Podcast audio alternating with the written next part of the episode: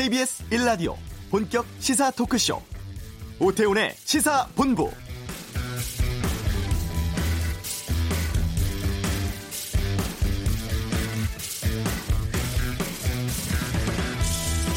(100년) 전 오늘 일본 도쿄에선 조선의 자주 독립을 천명하고 항일 혈전 의지를 담은 선언문이 일본 주재 각국 대사관, 국회, 언론사 등에 배포됩니다.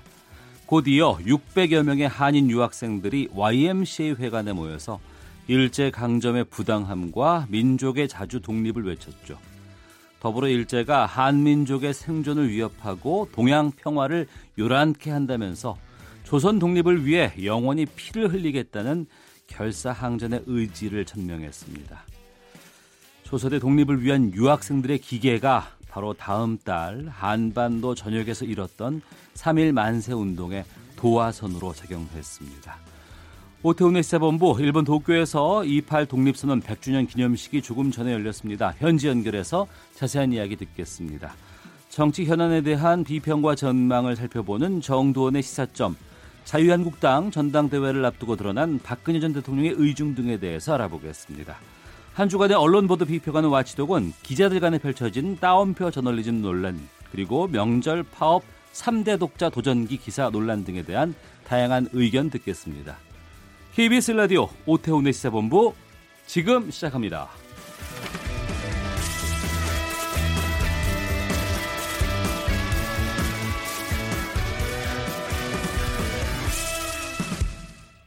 오후를 여는 당신이 꼭 알아야 할 이 시각 가장 핫하고 중요한 뉴스 김기화 기자의 방금 뉴스 KBS 보도국의 김기화 기자와 함께합니다. 어서 오세요. 안녕하세요. 예.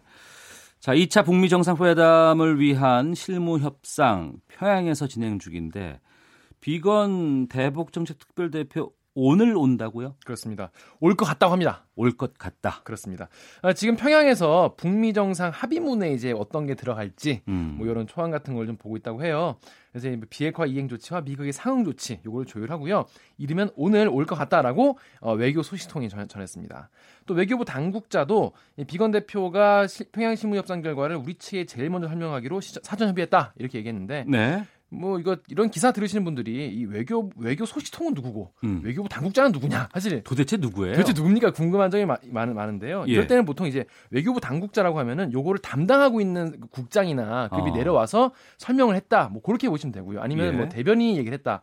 이제 외교 소식통은 같은 외교관인데 이제 기자가 따로 가서 이제 물어보거나 비공식적으로 음. 취재를 했을 때 보통 외교 소식통이라는 표현을 씁니다. 네. 그래서 일본 언론 같은 경우에는 일본 측의 북핵 협상 수석 대표 가나스기 겐지 외무성 아시아 대양주 국장이 오늘부터 이틀 동안 서울에 파견돼서 네. 이 비건 대표 그리고 어, 이도훈 외교부 한반도 교섭본부장과 만날 것 같다라고 보도한 바 있거든요. 네. 가나스기 국장이 내일 이 주한미 대사관을 방문해서 미국 측 인사들과 회동할 것 같다 이런 분석이 나옵니다. 오늘 오게 되면 2박 3일의 일정이 된 건가요? 그러면? 그렇습니다. 예. 어. 2차 북미 정상회담의 개최 장소는 아직 안 나오고 있죠. 그렇습니다. 이게 원래는 이게 다 정해졌는데 비밀로 하고 있다. 뭐 이렇게 사실 생각을 했었거든요. 그렇죠. 한 달도 안 남았어요. 20일도 안 남았습니다. 그렇습니다. 예, 예. 근데 알고 보니까 아직 진짜 안 정해진 거더라고요. 어. 그래서 이 장소를 놓고 지금 실무 협상이 진행 중이다 이렇게 국무부가 미 국무부가 공식적으로 밝혔습니다. 네. 그래서 북한은 자국 대사관이 있는 하노이를 선호하고 미국은 경호를 고려해서 다낭을 선호한다 이런 얘기가 나오고 있습니다.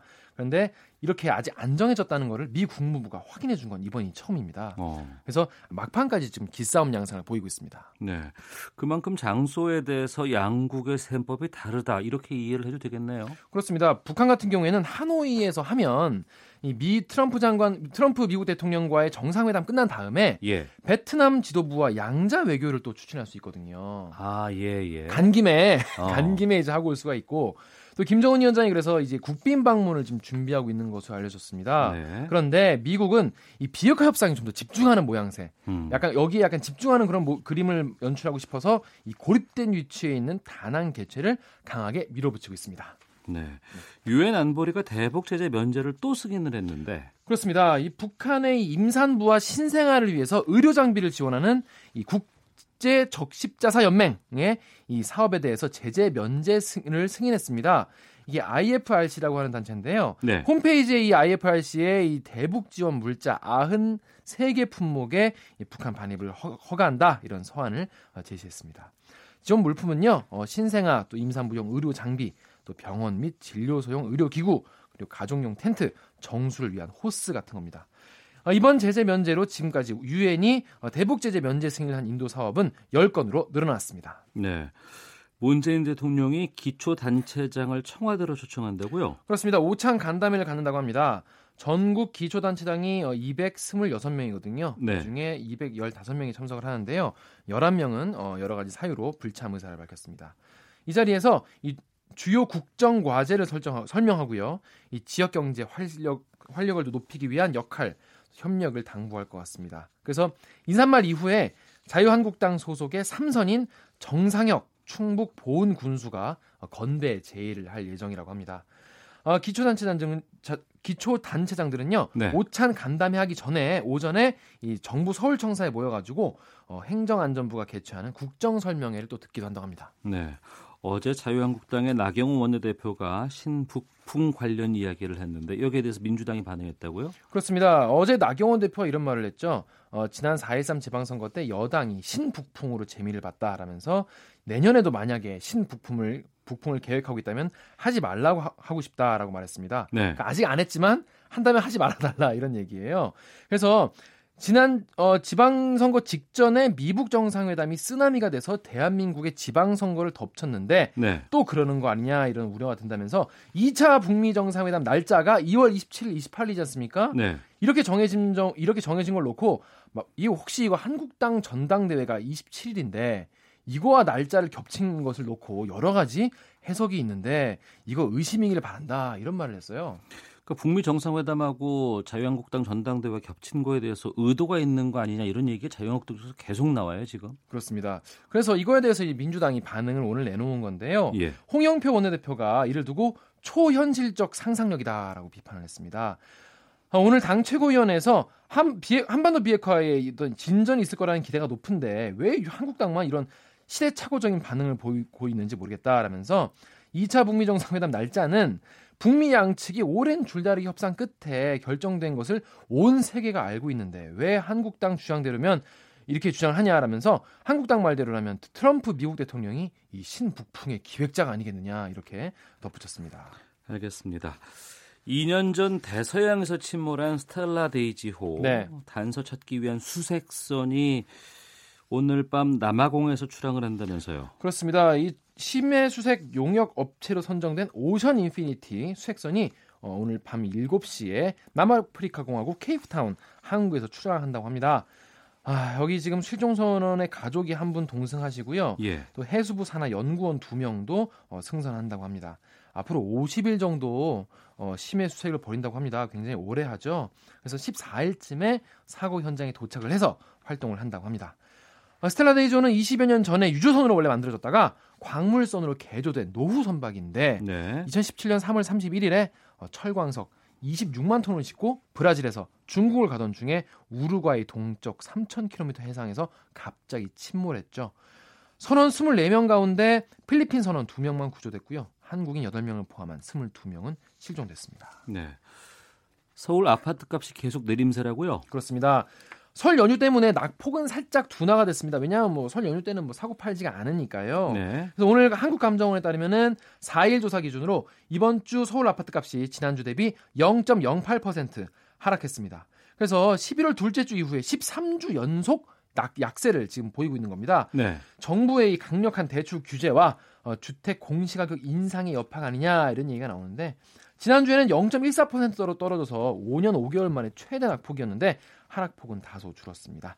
전국의 주간 아파트 값은 0.06% 하락했습니다. 네. 중등교사 최종 합격자 발표가 됐는데 여성이 대부분이라고요? 그렇습니다. 이게 뭐 매년 이런 결과가 나오고 있는데요. 서울시 교육청이 2019년도 국공립 중등교사 최종 합격자 836명을 교육청 홈페이지에 발표했는데 합격 인원이 어 27개 과목 836명인데 전체 합격자 가운데 여성 합격자가 76.9%였습니다. 76.9%. 그렇습니다.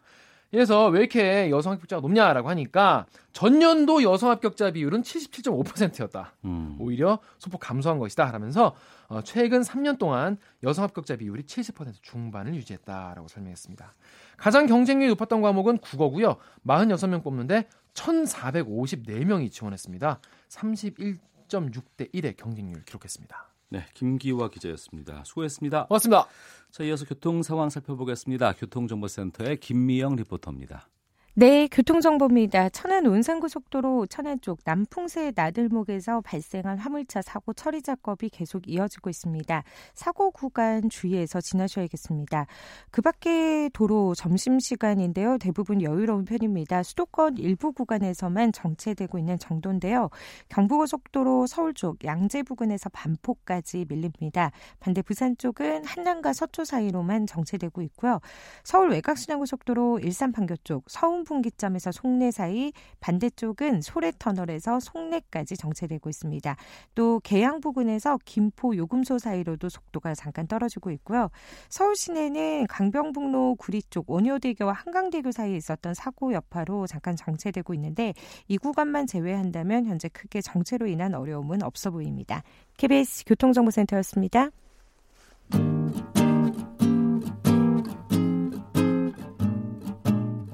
KBS 1라디오 오태훈의 시사본부 여러분의 참여로 더욱 풍성해집니다.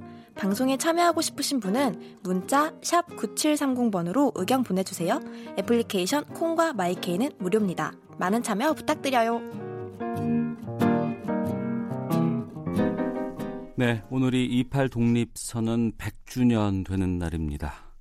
3.1 운동에 비해서 그간 빛을 보지 못했던 28 독립선언 어떤 의미를 가지고 있는지 자세히 알아보도록 하겠습니다.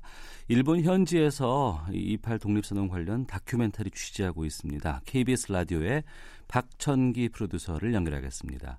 안녕하십니까? 네, 안녕하십니까? 일본 동경입니다. 네.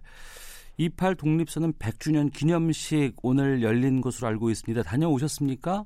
네, 그렇습니다. 28 독립선언 100주년을 기념하는 행사가 오늘 오전 11시 동경 제1번 한국 YMCA 강당에서 열렸습니다. 어, 이 자리에는 피우진 국가보훈처장과 한환상 3.1운동 100주년 기념사업 추진위원장, 네. 이수훈 주일대사를 비롯한 내외 인사, 그리고 어, 제1유학생들이 대거 참석해서요. 음. 28 독립운동 100주년의 의미를 되새기는 뜻깊은 자리를 마련했습니다. 어, 네. 기념식에 앞서서 어제 오후에는 28 독립선언 100주년을 기념하기 위한 전야제 행사도 함께 열렸는데요. 특히 오늘 행사가 마무리가 되면 어, 피우진 보훈처장은 식민제국 일본에서 활약했던 독립유공자들의 후손들과 만남의 시간을 갖고 이들을 격려하는 뜻깊은 시간을 가질 예정입니다. 네. 일본으로부터의 독립을 선언한 사건에 대한 기념식을 현지에서 일본 현지에서 느끼는 소회, 감회는 어떨까요? 네, 아무래도 한국이 아닌 식민지 시대 가해자였던 일본 땅에서 그것도 이제 제국의 심장이라고 할 수 있죠. 이거 동경에서 열리는 행사이니만큼 그 느낌이 좀 남다를 수밖에 없겠죠. 어, 오늘 행사에 참석했던 대부분의 사람들도 아마 저와 같은 느낌일 거라고 생각이 드는데요. 오늘 행사 말미에 참석자들이 전부 일어나서 만세 삼창을 했습니다. 어. 아, 이 장면에서는 글쎄 뭔가 모르게 가슴 깊은 곳에서 울컥하고 넘어오는 그런 게 있었는데요. 아, 자료를 찾다 보니까 100년 전 오늘이죠. 예. 그러니까 예. 1919년 2월 8일에 이곳 동경에 어마어마하게 많은 폭설이 내렸습니다. 음. 오늘 동경 날씨는 영하로 좀 떨어지긴 했습니다만 맑은 날씨거든요. 네. 100년 전 오늘 나라를 잃은 식민지 시대 젊은이들이 눈길을 헤쳐가면서 3355 모였던 그 뜨거운 열정을 한번 눈 감고 상상해 보시는 것도 의미가 있을 것 같습니다. 아, 그러네요, 정말. 네. 어제 전야제도 있었고 또 오늘 기념식에 보니까 앞서 말씀하셨던 것처럼 피우진 보훈처장 또 한한상 전 총리와 같은 우리 인사들 정부 인사들이 대거 참석을 도쿄까지 가서 했습니다. 네, 그렇습니다. 예. 그만큼 우리 정부에서도 이 28 독립선언 100주년에 관심이 크다는 뜻 아니겠습니까? 네, 뭐 단순히 100이라고 하는 숫자에 너무 집착할 필요는 없습니다만 그 역사의 무게 의미를 부여한다고 보시면 될 것 같습니다. 어, 잘 아시겠습니다만 28 독립선언이 향후 3.1 운동의 모태가 되죠. 네. 또 3.1 운동은 이후에 이제 향후 상임 임시 정부 수립의 근간이 되지 않습니까? 뭐 일종의 역사적인 나비 효과의 중심에 바로 이 28 독립 운동이 있었다 이렇게 보시면 될 것 같습니다. 아, 정부에서도 지금 방금 말씀하신 것처럼 피우진 국가보훈처장이 직접 이거 동경까지 와서 행사에 참여를 했는데 정부에서도 분명히 이 부분을 인식하고 있다 이렇게 보면 될 것 같습니다. 뭐 사실 저희 같은 방송하는 사람들은 이런 역사적 사건들을 아, 프로그램을 통해서 이제 재생산하는 것이 일이다 보니까요. 뭐 한편으로는 이제 속된 말로 이제 대목을 맞았다 이렇게 표현하지 않습니까? 네. 정부에서도 100주년 관련 대규모 프로젝트를 이제 다양하게 준비하고 있는 것 같은데요. 음. 음, 여기서 이제 뭐 높아심에서 한 말씀 드리자면 예. 이번 100주년 행사가 단순히 이제 행사를 위한 행사가 된다거나 어. 아 그러지 않았으면 하는 바람이고요. 그 내용과 의미에 좀 더좀 좀 충실했으면 하는 바람입니다. 예. 3.1운동은 모든 국민이 다 알고 있습니다만 28 독립선언은 글쎄요, 좀 잘 기억하지 못하는 분들도 많이 계실 것 같아요. 역사적으로 어떤 의미를 갖는 사건인지 좀 설명 부탁드리겠습니다. 네, 말씀하신 것처럼 3.1운동을 모르시는 국민은 없으시죠. 예, 근데 3.1운동이 일어나기 한 달 전, 정확하게는 20일 전이죠. 일본 동경에서 수학 중이던 조선인 유학생들이 중심이 돼서 일으킨 어, 228 독립운동에 대해서 제대로 알고 계신 분들이 이제 그리 많지 않을 거라고 보는데요. 사실 저나 이제 오태훈 앵커나 이 국사 시간에 분명히 배운 내용이거든요. 예. 어떻게 뭐 기억나십니까? 기억은 납니다. 네, 하지만 이제 우리 국사 체계에서는 자세히 다루고 있지는 않습니다. 아. 네, 간략하게 좀 설명을 다시 한번 요약해서 드리면요. 1919년 2월 8일, 바로 오늘이죠. 100년 전. 일본에 유학 중이던 한국인 남녀 유학생들이 한국의 독립을 요구하는 선언서와 결의문을 선포한 사건이 바로 28 독립선언입니다. 네. 28 아, 독립선언문은 우리가 잘 아는 이 춘원 이광수 선생님이 작성을 했고요. 이 독립선언으로 인해서 많은 제일 유학생들이 체포돼서 또 옥고를 치르기도 했습니다. 어, 앞서 제가 어, 이미 말씀드렸는데 28 독립운동은 3.1운동의 모태가 됐다고 설명드렸지 않습니까? 네. 네. 맞습니다. 우리가 잘 아는 3.1운동이 사실은 28 독립운동에서 시작이 됐고요. 향후에 상위 임시정부 수립으로 이어지는 시발점이 되기도 했습니다. 아, 또 시대적 배경을 좀 잠깐 살펴보면 1918년 이제 1차 세계대전이 종료가 된 이후에 우드로 윌슨이 주장했던 민족 자결주의가 당시에 사상적인 배경이 좀 된 측면도 있고요. 어. 네, 제가 뭐 일일이 다 호명을 할 수는 없습니다만 당시 28 독립운동을 주도했던 최팔용, 윤창석, 김도연, 이종근, 송계백 이런 분들의 이름을 이제는 좀 유심히 살펴보시는 계기가 됐으면 좋겠습니다. 예. 글쎄요, 일제 강점기에 도쿄까지 가서 유학하는 학생들 이분들이 현지에서 이제 선언을 주도했던 거 아니겠습니까? 네, 그렇습니다. 그럼 이분들이 어떤 위치에 있던 분들이었을까요? 네, 요즘으로 보면 이제 국비장 학생 이렇게 표현하면 좀 될 것 같은데요. 물론 이 어. 개인적인 자격으로 유학을 오신 분들도 많이 계십니다. 하지만 예나 지금이나 해외 유학을 가려면 어느 정도 이제 재력을 좀 기반하지 않겠습니까? 예. 집안 출신도 어느 정도 상류층에 있었다 이렇게 보시면 될 것 같고 어, 속칭 이제 좀 잘 나가는 집안들의 자제다 이렇게 어. 보시면 될 것 같습니다. 뭐 최근에 그 종료된 드라마죠 스카이캐슬 거기 스카이캐슬의 맨 상층부를 차지하고 있었던 어. 이렇게 이해하시면 아마 쉽게 이해가 되실 것 같은데요. 예. 어, 특히 28 독립선언을 주도했던 조선인 유학생 모임 가운데 조선 청년 독립단이라는 모임이 있었, 있었습니다. 음. 여기 대표로는 앞서 제가 언급했던 최팔용, 윤창석, 김도연, 이종근, 송계백 선생 등이 이제 활약을 했고요. 아, 문헌마다 약간의 좀 차이가 있습니다만 1919년 당시 일본에서 유학 중이던 조선인 유학생이 약 한 500명 가량 정도 됐다고 해요. 생각보다 상당히 많아서 저도 놀랐는데요. 네. 28 독립선언에 직간접적으로 참가했던 유학생 수가 400명이 넘는다고 하니까 어. 사실상 대부분의 유학생들이 이 운동에 참여했다 이렇게 볼 수 있겠습니다. 네. 그러니까 항일운동, 독립운동에 있어서만큼은 뭐 신분 고하를 막론하고 모두가 다 장소를 뛰어넘어서 참여했다고 우리가 이해를 할 수 있겠네요. 네네. 어. 근데 이게 그 제국주의 심장인 일본의 도쿄 아니겠습니까? 그렇습니다. 예. 여기서 이런 일을 할 수 있었던 계기는 뭐라고 보세요? 네, 아까 어, 좀 전에 말씀드린 것처럼 이분들은 조선에서도 속칭 잘 나가는 이제 엘리트 그룹 아니겠습니까? 예. 아, 특별한 문제 일으키지 않고 이제 졸업만 제때 하면 식민제국 관료로서 또는 정치 지도자로서 승승장구할 수 있는 위치에 있던 분들입니다. 그런데 이들을 분노하게 하고 이른바 기득권을 과감하게 내려놓게 만들었던 것은 바로 차별이었습니다. 음. 어, 이들이 남긴 역사적 자료들을 보면요. 일본 유학 시절 겪었던 온갖 모욕 그리고 차별에 대한 증언들이 많이 나옵니다. 하물며 이 가난하고 힘없는 식민지 조선인들이 겪어야만 했던 차별과 서름을 어떠했을지 이들이 아마 온몸으로 가슴으로 느끼지 않았을까 이런 생각을 해봅니다.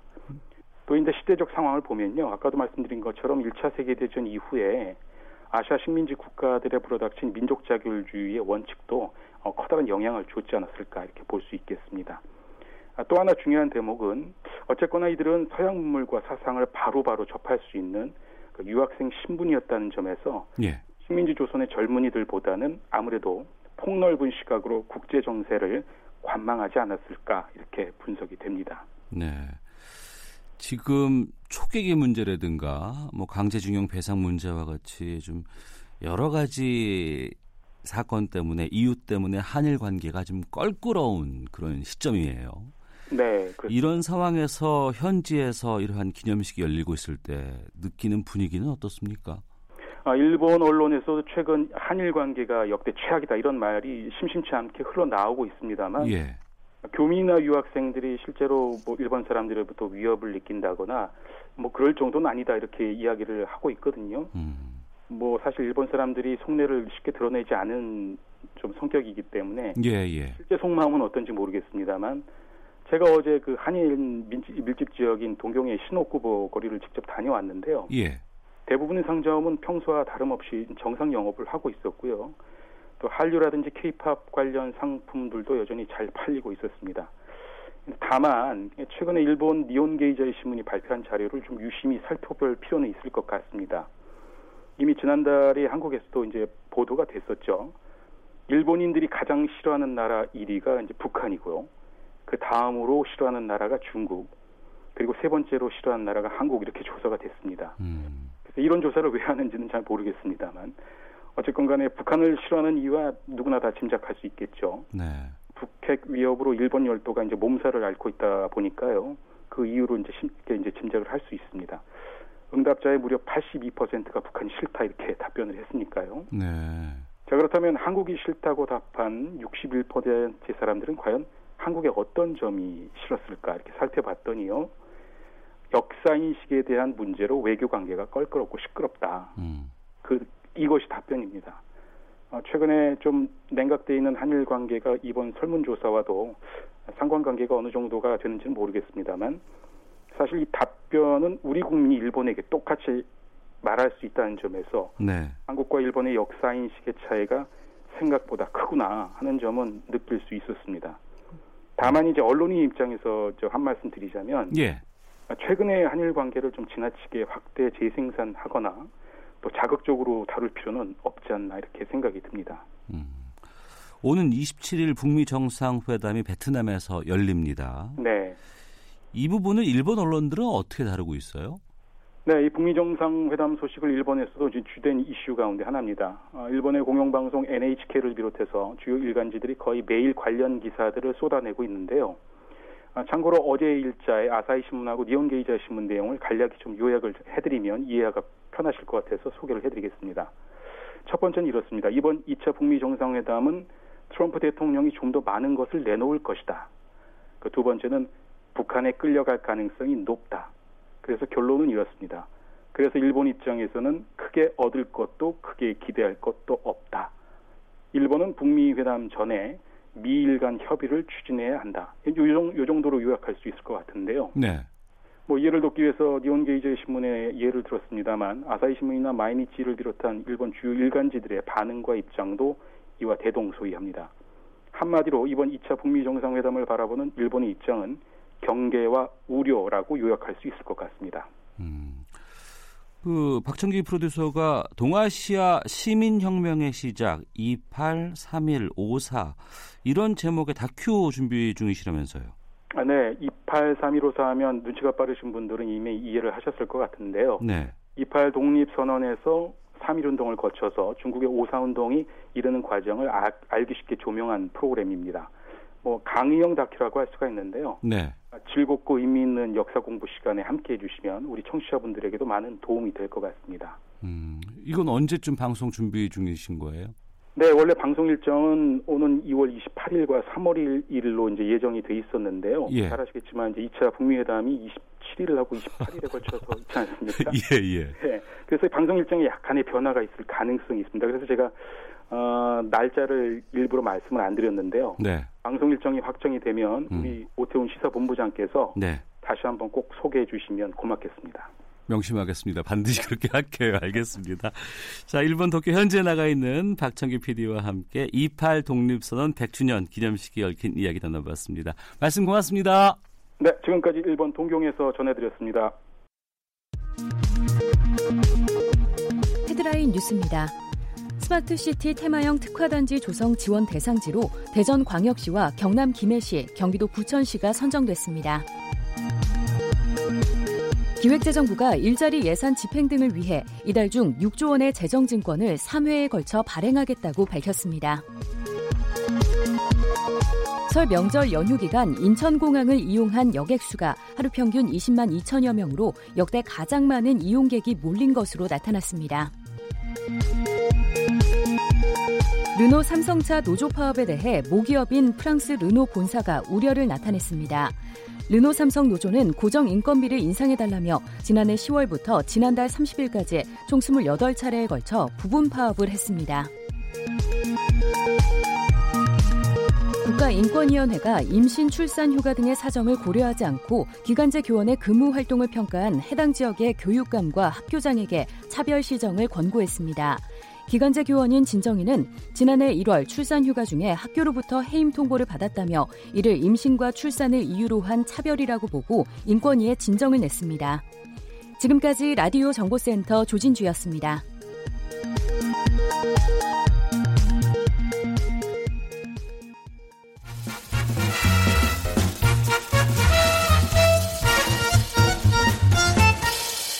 오태훈의 시사 본부 네, 시사분부 듣고 계신 지금 시각 12시 47분 지나고 있습니다. 어, 도널드 트럼프 미국 대통령과 시진핑 중국 국가주석의 이달 말 정상회담 가능성이 작다. 이렇게 로이터 통신과 CNBC 방송 등에서 보도가 나오고 있습니다. 27일, 28일 베트남에서 개최되는 북미 정상회담에 이어서 미중 정상회담 연쇄적으로 열릴 가능성은 현재 좀 불투명해진 것으로 보이지 않나 싶은데요. 관련 소식 들어오면 계속해서 좀 말씀을 나눠보도록 하겠습니다. 한 주간의 정치권 소식 정리해보고 다음 행보 예측해보는 정두원의 시사점, 시사점 시간입니다. 정두원 전 의원 연결하겠습니다. 나와 계시죠? 네, 안녕하세요. 예, 명절 잘 보내셨습니까? 네, 편안히 잘 보냈습니다. 예. 정치인들 명절 끝나고 나면 뭐 여러 가지 민심 파악 하고 뭐 거기에 대해서 맞는 얘기들을 해주시는데 네. 어제 오늘 보니까 여야 정치인들 설 민심이 이렇더라 저렇더라 말은 많이 합니다만 민심이 다 제각각인 것 같아요. 원래 그런 건가요? 결국은 예 그렇겠죠. 자기가 보고 싶은 것만 보고 듣고 싶은 것만 듣는 경향이 있는데 네. 어쨌든 그래도 막판에 북미 정상회담 소식이 네. 여러 가지를 다 압도한 것 같아가지고 어. 그게 이제 설 민심을 끝, 그 마무리해서 네. 이제 그 주요 이슈가 된 것 같아요. 예. 그런데 공교롭게 그 북미 정상회담과 자유한국당 네. 전당대회 날짜가 겹치게 됐습니다. 그거야 뭐 우연히 그렇게 됐겠죠. 예. 우연히 그렇게 된 것으로 보이는데도 불구하고 자유한국당 쪽에서는 내심 여러 가지 좀 의도가 있지 않냐 이런 얘기들이 좀 계속 나오고 있네요. 아유, 그건 뭐 터무니없는 억지죠. 예. 미국에서 그런 것까지 고려해가지고 날 지정하지는 않거든요. 제가 어, 볼 때는. 예, 예. 예. 운이 없는 거지, 그게. 뭐 일부러 그러겠어요. 예. 근데 날짜 겹치기 때문에 뭐 일부에서는 네. 이걸 연기해야 되지 않겠느냐 뭐 이런 주장도 좀 나오고 있고 오늘 네. 아마 그 결정을 하는 것 같아요. 전당대회 그러니까, 연기에 대해서는 네. 어떻게 보세요? 그러니까 모처럼 자유한국당이 좀 관심을 끌고 있잖아요. 네. 흥행이 좀 되는 편인데 그걸 잘 살리지 못하면 또 기회가 없으니까 음. 제가 볼 때는 장소 섭외가 문제지 뭐 연기를 하는 거는 당연한 것 같은데요. 장소 섭외라고 하면은 만여 명이 들어갈 만한 체육관 같은 것들 이런 게 좀 쉽지 않은가요? 그런 게 쉽지 않아서 장소 날짜를 못 받, 들 수밖에 없는데. 예. 하여간 바꿀 수 있다면 바꾸는 게 좋겠죠. 아, 바꾸는 게 좀 낫다고 보세요? 네. 어.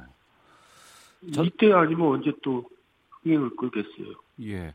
근데 또 일부에서는 이번에 연기했다가 또 서울 답방 시기와 또 맞물리게 되면 어떻게 되냐 이런 고민을 하시는 분들도 계세요. 그거야 저 운에 맡기는 거지 어떻게 일부러 그걸 하겠어요 누가. 어 하지만 겹치는 것보다는 연기하는 게 정도는 네. 낫다고 보시는 거고요. 네. 전당대회 앞두고 자유한국당 내에서 친박 마케팅 좀 부상하고 있는 것 같습니다. 그동안 이제 박 전 대통령 비판하던 홍 전 대표가 뭐 석방을 네. 가장 언급 먼저 언급하기도 했었고 또 황교안 전 총리는 박정희 전 대통령 생가 방문에도 나선다고 하는데 이렇게 박 전 대통령을 내세우는 이유가 있습니까? 그 지금 전당대 룰이 어, 당원들 7이면 여론조사가 3이잖아요. 예. 당원들이 거의 다 이제 TK 지역, 영남 지역에 집중돼 있고 또 당원들 성향이 아무래도 좀 강경 보수 쪽이란 말이에요. 그러니까 네. 당내에서 이기려면 음. 박근혜에 대해서 아무래도 호의적으로 얘기하는 수밖에 없죠. 그게 네. 이제 이 전당대회 한계거든요. 어. 그좀 여론조사 비율이 좀 높았으면은 네. 그런 현상이 그렇게 또 덜 벌어졌을 텐데 여론조사 비율이 작고 당 조직 비율이 크기 때문에 그런 현상이 나는 나오는 것 같아요. 네. 근데 또 오세훈 전 서울시장은 반대로 정치인 박근혜를 넘어서야 한다 이런 카드를 꺼내 들었는데 이 전략은 어떻게 보세요? 그러니까 이제 차별화할 수밖에 없죠. 예. 어차피 지금 황교안 총리가 앞서고 있는데 같이 경쟁해가지고는 답이 안 나오고 또 경선 후로도 생각해야 되거든요. 예. 경선 지나서 총선 때 박근혜 마케팅 해가지고는 총선이 곤란하거든요. 자유한국당이. 어. 그리고 또 다음 대권까지 내려다 보려면 이 박근혜 이제 그림자에서 벗어나야 되는데 네. 오세훈 시장은 이제 그런 것까지 생각해서 차별화 음. 전략으로 나가는 거죠. 네. 이런 가운데 어제 이제 이 보도가 상당히 많은 관심을 좀 집중시켰는데요. 박 전 대통령의 복심 유영하 변호사가 황교안 전 네. 총리를 정면으로 비판하고 나섰습니다. 네. 면회도 거절했고 실망감을 느끼고 있다 이렇게 토로를 한 네. 것인데 이 인터뷰가 이 시점에 왜 나왔다고 보세요? 그러니까 그거는 나왔다기보다도 유영호 변호사가 뭐 괜히 뭐 억하심정으로 그러지는 않았을 것 같고요. 예. 뭐 어쨌든 박근혜 전 대통령의 심기를 그대로 이제 전달을 하는데 하여간 황교안이 탐탁치 않다고 보는 거죠. 박근혜 네. 전 대통령 입장에서는. 어. 그러니까 지금 전환대응 하면서 뭐 지나간 얘기지만 작은 얘기 같지만 대통령 시계까지 만들고 그랬거든요. 예, 예, 그랬습니다. 명패도 바꾸고, 예. 굉장히 어쩌놨겠죠. 그 잠시 대통령 하는데 무슨 시계까지 만들고 그래요. 어.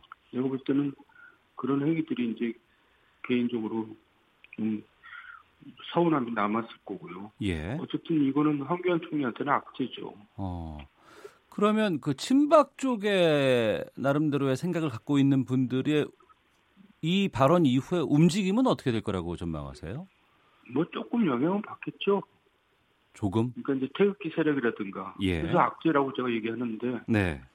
이제 악재가 이제 계속 나올 가능성이 있어요. 황교안 전 총리는. 왜냐하면 음. 그동안에 검증 정치권으로서는 검증을 받아본 적이 없기 때문에. 네. 예, 이제 거기에 이제 어느 어느 정도 저 맷, 맷집이 있는지 음. 그게 미지수죠. 네. 하지만 황교안 전 총리 외에 유력하다고 하는 홍준표 전 대표나 오세훈 전 서울시장 같은 경우에는 비박계로 좀 분류되는 상황 아니겠습니까? 음, 어떻게 그렇게 돼버렸죠? 예. 그럼 표심이 근데... 어디로 갈까라는 고민들이 좀 있을 것 같아요. 그러니까 이제 누가 뭐래도 황교안 총리가 유리한 입장인데 네. 그래서 이제 단일화 얘기도 나오잖아요. 네네. 단일화 얘기가 나온다는 거는 이제 홍준표 대표나 오세훈 시장이 음. 약세라는 걸 인정하고 있는 거죠. 네. 그 말씀하신 그 단일화 예, 예, 예. 예, 그래서 단일화가 되면은 아마 그 단일화된 사람이 황 총일이 이길 겁니다. 아, 그, 그 부분인데요. 오세훈 음. 전 시장은 홍 전 대표와의 단일화에 대해서 생각한 바가 없다 이렇게 못을 받고 음. 하지만 홍 전 대표 쪽에서는 황교안 전 총리에 대응하려면 둘 중 한 명만 나가야 한다 이렇게 이야기를 했거든요. 그러니까요. 예. 제가 만약에 오선 시장한테 저기 뭐야 조언을 한다면 당연히 한번 해보자고 조언할 것 같은데요. 아. 예, 왜냐면 그, 그 양반이 승부사 기질이 있는데. 네. 이번에는 저기 발을 빼는 모습은 평소 오선답지가 않아요. 그러니까 아, 한번 해보자 그래가지고 음. 뭐 저, 저는 승산도 없지 않다고 보는데요. 그럼 주자는 누가 나올 것으로 보면 좋겠습니까? 그러니까 주자는 결국 오, 그, 그 단일화를 한다면 단일화 승자 대 황교안 구도로 가가지고 예. 단일화한 사람이 이기는 거죠. 예. 그럼 홍준표 예. 전 대표와 오세훈 전 서울시장 중에서 누가 단일화해서 주자로 나가는 것이 좀 유리하다고 보세요? 아, 그거는 잘 미지수예요. 잘 몰라요. 아, 그러니까 그건 누가 나가든 이기는, 이기는 거죠. 아, 누가 되든 글로 가면 이긴다. 네, 네. 네. 아, 알겠습니다. 끝으로 그 자유한국당 중심으로 한 보수계 재편의 마지막 퍼즐에 또 유승민 의원이 있습니다. 네. 유승민 의원 앞으로 행보는 어떻게 보세요? 뭐 유승민 행보는 뭐 지금 입지가 좁죠. 네. 그 내년 총선에서 일단 살아남는 게 급급한데 음. 저는 일관되게 그냥 결국 총선 전에 자유한국당으로 들어올 거다 저는 그렇게 내다봅니다. 아 총선 전에요? 네, 아니까 그러니까 총선 전에는 어떤 시기는 정확하게 모르겠지만은 예 예. 결국 다시 들어오게 되겠죠. 어. 알겠습니다. 여기까지 좀 듣도록 하겠습니다. 음, 예, 네. 말씀 고맙습니다. 예. 수고하셨습니다. 네. 한 주간의 정치권 정리해보는 시간 정도원의 시사점 시사점 함께 했습니다. 정도원 전 의원이었고요. 잠시 후 2부 와치독에서는 취재원의 말을 있는 그대로 받아 쓰는 따옴표 저널리즘에 대해서 말씀 나눠보겠습니다. 뉴스 들으시고 잠시 후 2부에서 이어집니다.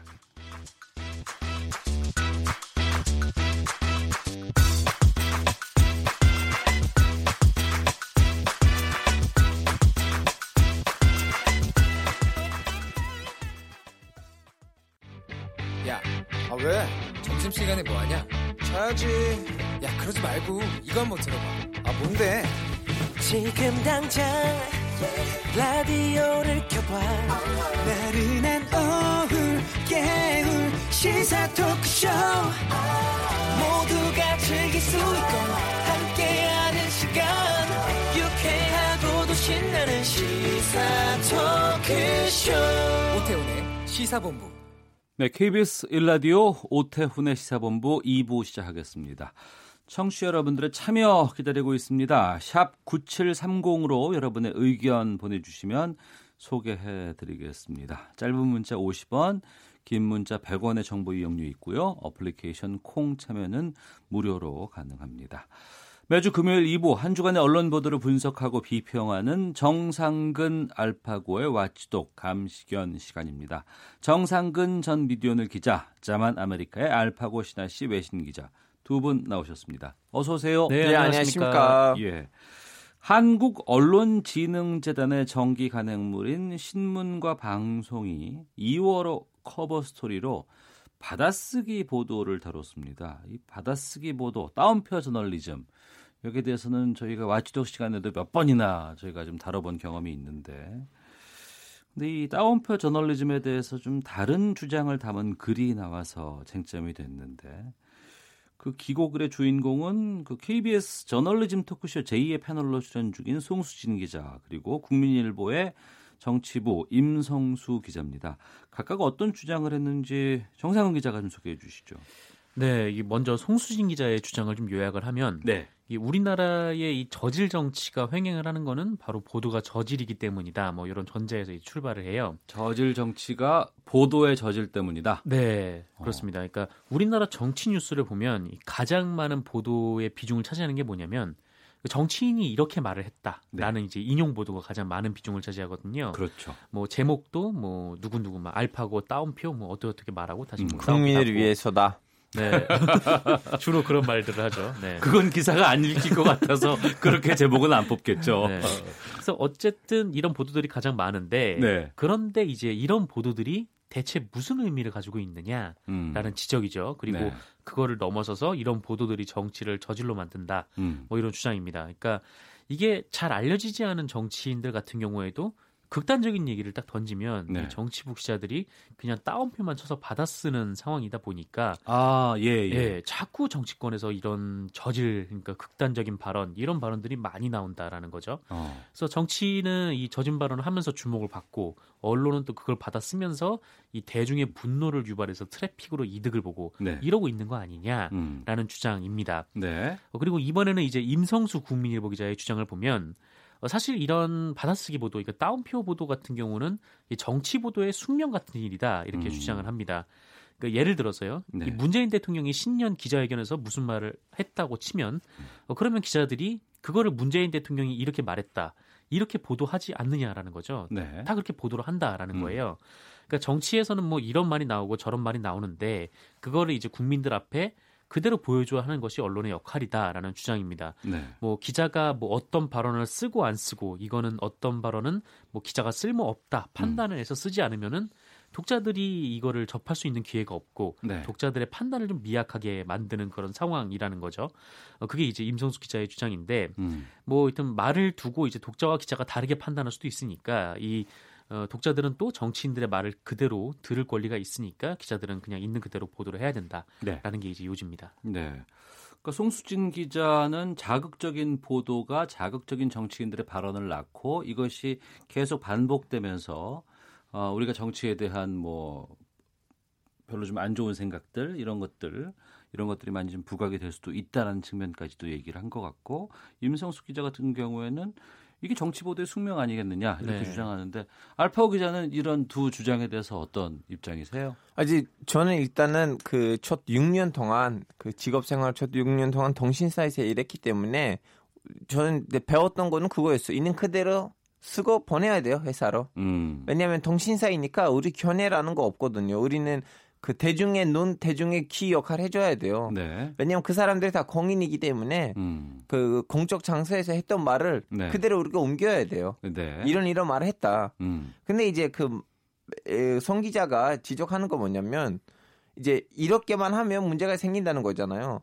그러면 에, 뭐라고 돼요? 필터링 하면 안 되거든요. 예. 스트레이트 기사를 쓴 사람들이. 음. 그럼 어떻게 이 문제를 그 해내야 되느냐, 어떻게 극복해야 되느냐.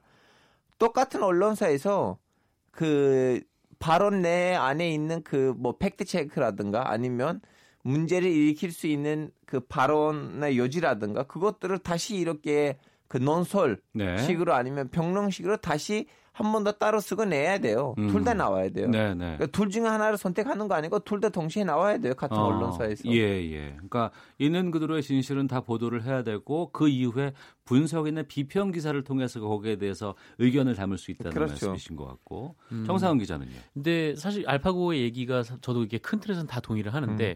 근데 사실 우리나라의 언론 환경이라는 게 좀 그렇지가 못하다라는 게 이 주장들의 이제 논쟁 지점인 것 같아요. 음. 그러니까 우리나라 보도는 뭐 그냥 뭐 예전에 이제 신문이 나오듯이 뭐 어떤 발언을 소개하고 음. 그 뒤에 이제 맥락을 이제 해설하고 뭐 그렇게만 끝나는 게 아니라 네. 그냥 온라인에서 이제 기사를 일종의 이제 그 어뷰징이라고 하죠. 계속 예, 예. 자극적인 보도를 쏟아내고 음. 그러면서 계속 이제 그 대중들의 시선을 이 발언의 맥락이나 아니면 의미 그 안에 있는 진실성보다는 그냥 그 자체에 대해서 분노만 유발하게 하는 네. 좀 그런 이 우리나라의 보도 형태가 좀 문제가 있지 않나 음. 좀 이런 부분에 대한 지적들인 것 같습니다. 네. 그 자극적인 발언을 하는 정치인들 때문에 더 문제가 되는 것 같지는 않으세요? 어떻게 보세요? 뭐 저, 이게 뭐 악화가 양화를 구축한다고 예. 결국 이런 그러니까 자극적인 얘기들을 하는 정치인들이 있고 음. 그것을 또 받아 쓰는 언론들이 있기 때문에 네. 계속해서 그쪽으로 집중이 갈 수밖에 없는 거죠. 사실 그러니까 일부에서는 언론에서 좀 비판적인 언급을 해도 정치인들은 언론이 키웠다는 말을 들을 정도로 인지도가 생기는 건 사실이잖아요. 네, 맞아요. 어. 아니 근데 이제 이것도 좀 약간 국민의 의식 수준에는 비슷해요. 네. 오히려 그런 자극적인 발언들 보면 음. 그래 이 사람한테 다시 한번 안 찍어 투표 안 해야겠다는 생각을 가져야 되는데 네네. 네. 오히려 정치인이 아나 좀 자극적인 발언을 해야지 언론에 나와서 언론 나오면서도 나의 이제 일정에 좀 약간 홍보가 되는 거니까 자극적으로 좀 발언하자는 생각을 하고 있다는 자체가 문제고 음. 그 정치인이 그런 생각을 하고 있다면 국민이 스스로 좀 약간 재판단을 해야 돼요. 우리의 문제 아니냐. 네. 이런 자극적으로 발언을 하고 있는데도 우리는 음. 왜이 사람을 아직도 국회에 보내느냐.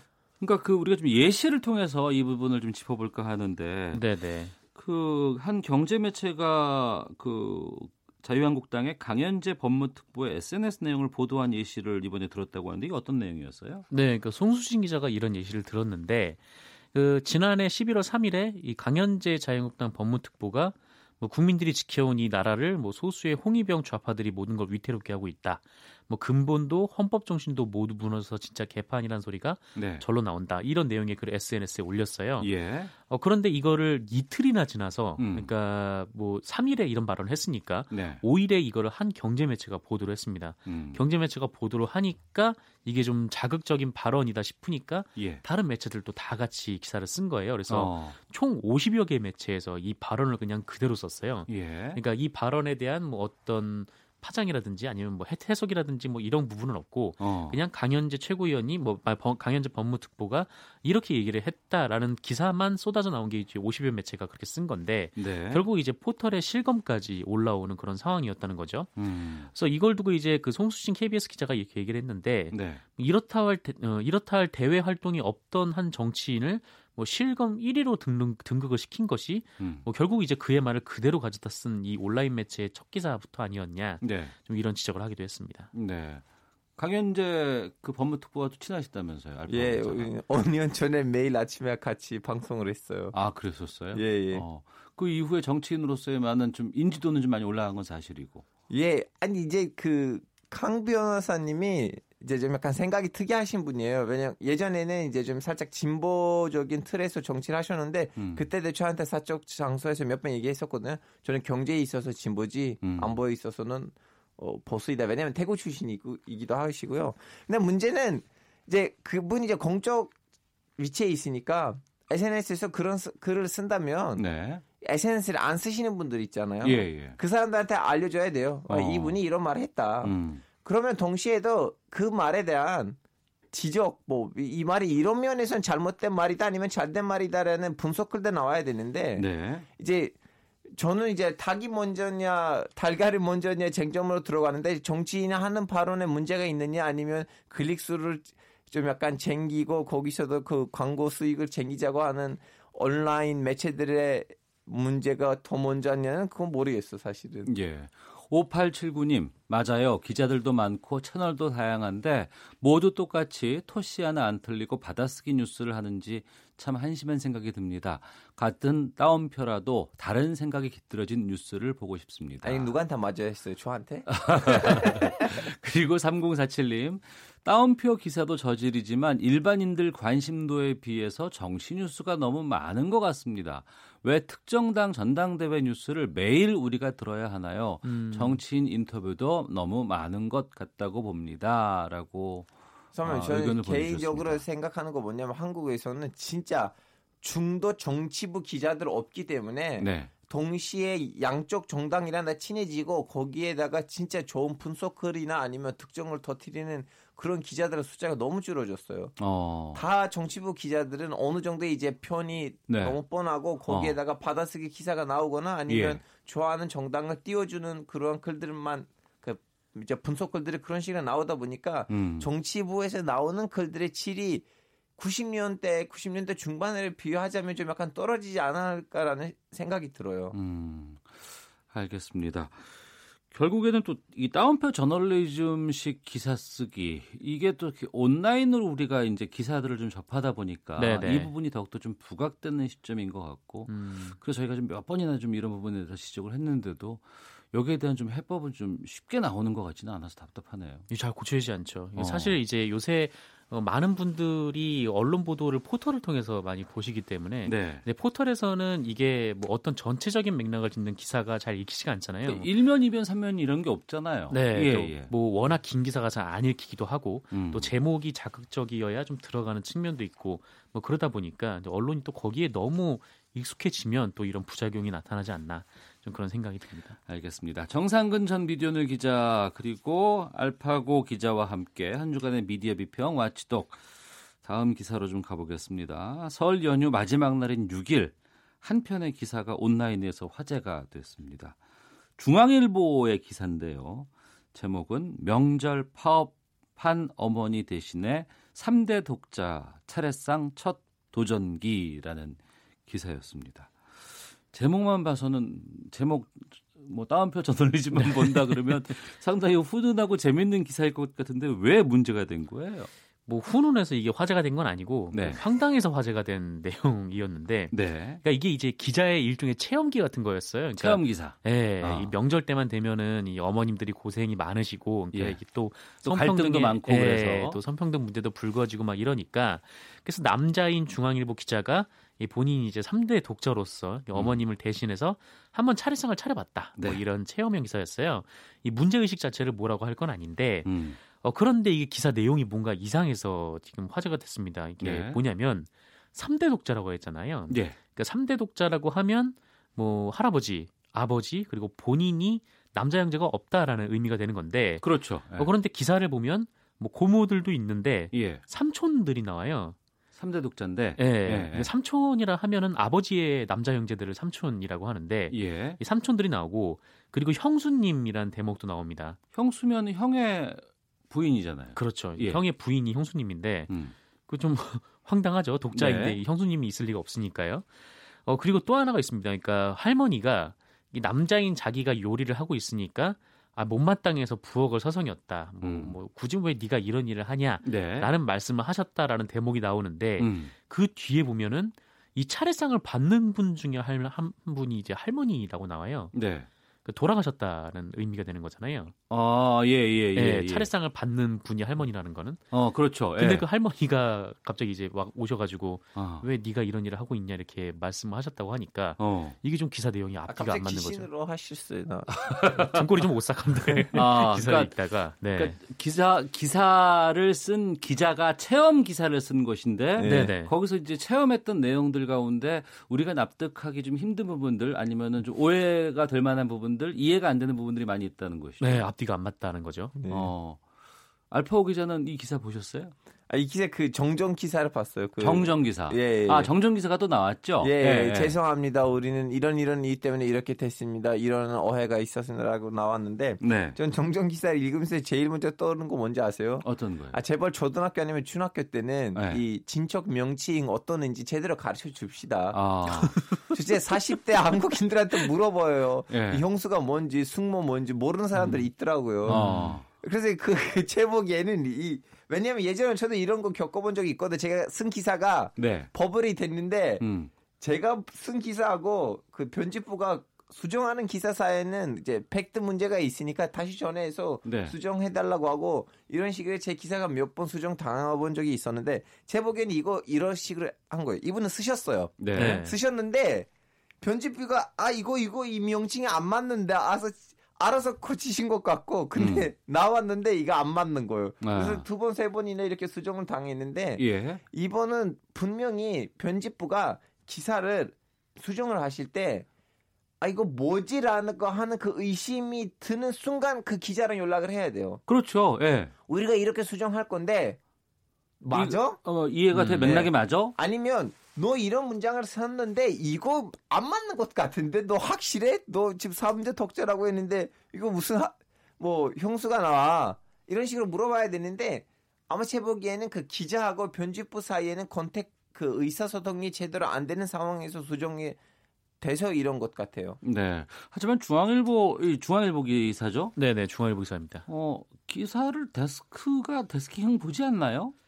데스크를 보죠. 데스크를 봐야 하고 데스크를 봐야 하는 그 봤다라고 생각이 들어야 되는데 예. 이거는 도저히 데스크를 봤다고는 생각이 안 드는 거죠. 어. 그러니까 데스크라는 게 이제 그, 그 이제 편집 간부가 그 네. 그 기사 내용을 보고 이게 좀 앞뒤가 안 맞거나 뭐 문제가 있거나 아니면 확인이 덜 됐거나 하면은 그거를 이제 수정하거나 아니면 기자한테 알파고 얘기처럼 기자한테 연락을 해서 이제 물어봐야 되는 건데 음. 근데 이 중앙일보의 해명은 그 알파고 기자는 뭐 이제 편집부가 일방적으로 고친 것 같다고 했지만 이 기자가 착각을 해서 잘못 썼다라는 것이 중앙일보의 해명이었어요. 아 예. 그 말은 곧 이제 데스크를 본인들이 안 봤다라고 인정한 것과 거의 뭐 다름이 없는 음. 그런 말인 것 같은데 네.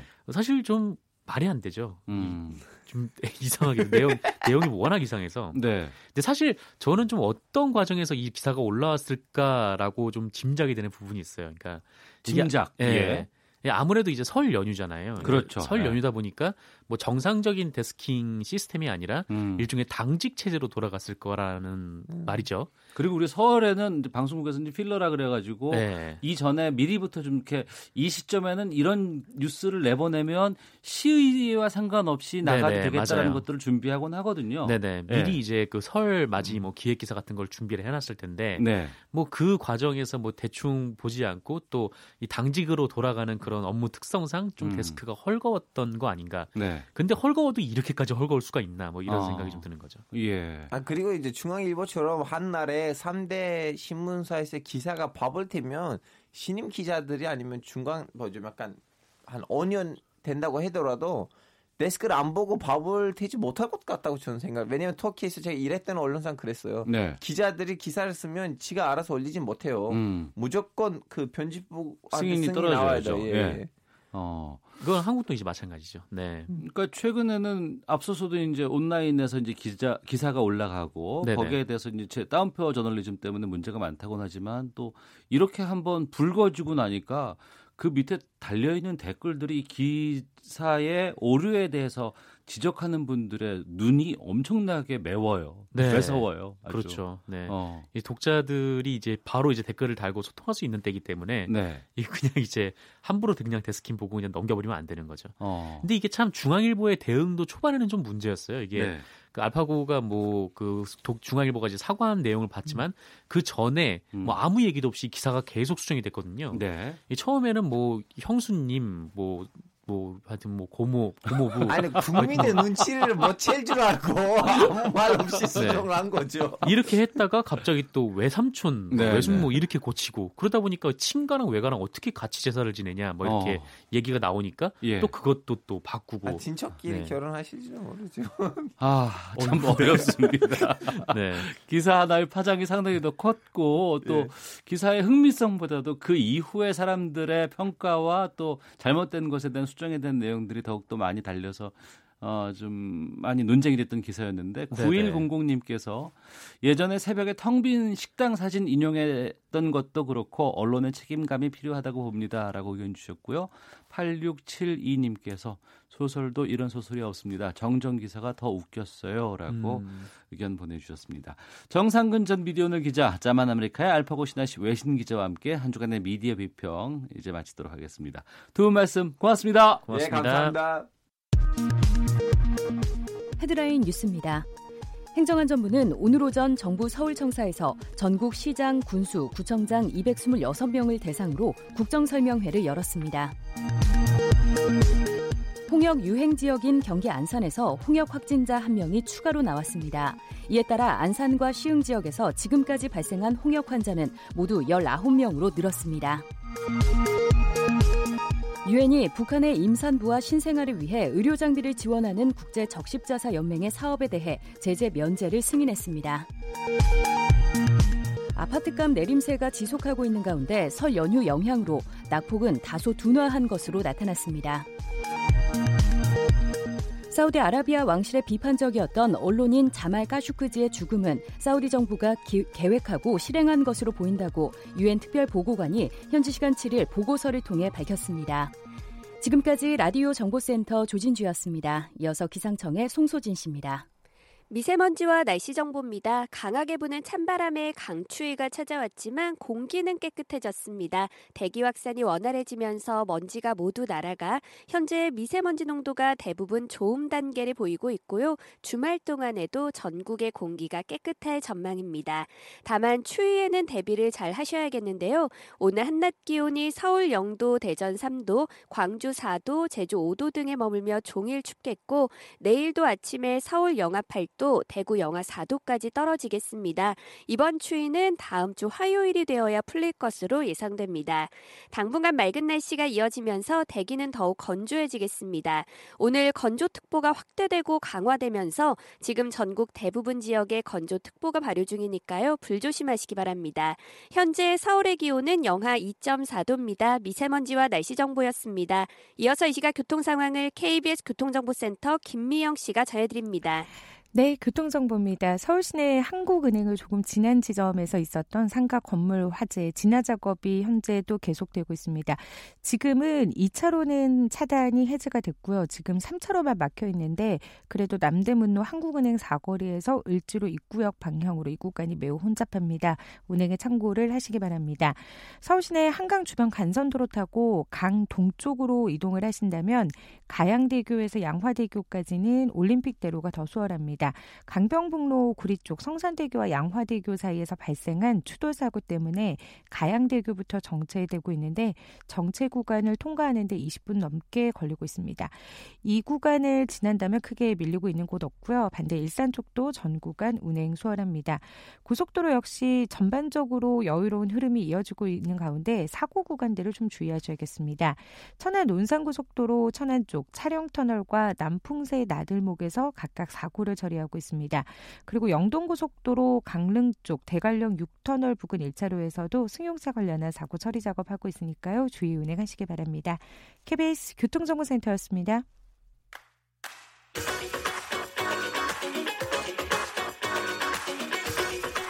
오태훈의 시사본부는 청취자 여러분의 참여를 기다리고 있습니다. 문자 번호 9730. 짧은 문자 50원, 긴 문자 100원의 정보 이용료가 있고요. 콩 게시판은 무료입니다. 생방송 중에 참여해 주세요.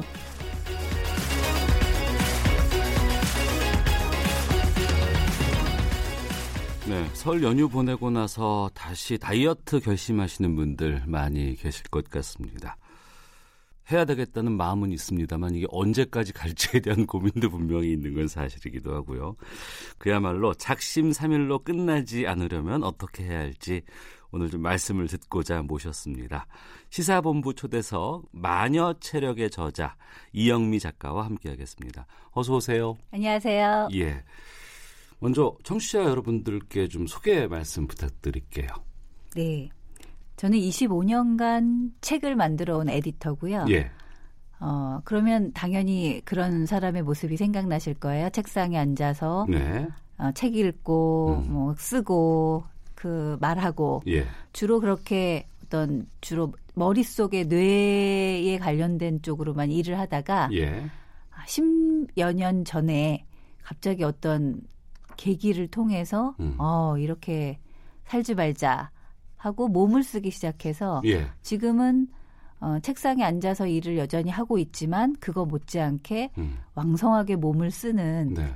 에, 그렇게 나이 드는 에, 몸 쓰는 에디터 어. 이영미라고 제가 대부분 그렇게 설명을 하는데요. 예. 네, 에디터와 triathlete이라고 음. 철인 3종 경기를 하는 사람들을 triathlete이라고 하거든요. triathlete. 릿, 예. 예, 예. 트라이 애슬론이니까. 예. 네. 그러니까 그 두 어울리지 않은 그 정체성이잖아요. 에디터와 어. triathlete. 그것을 같이 하고 있는 사람. 그러니까 출판 겸 편집 역할을 하시다가 이제는 철인 3종 경기를 거의 업으로 지금 하고 음, 계시군요. 업까지는 아니고 아주 어, 좋아하는 취미 활동이죠. 음. 철인 3종 경기가 취미 활동이라고 하시는 분은 제가 처음 만나 뵙는 것 같은데 좀 궁금한 점들이 많아서 하나하나씩 좀 풀어보도록 하겠습니다. 그 에디터, 출판, 편집 같은 거 하시다가 작가로 변신하면서 쓴 첫 책이 운동, 체력에 대한 책이에요. 제목이 마녀 체력인데 이 책에는 어떤 걸 담고 싶으셨던 거예요?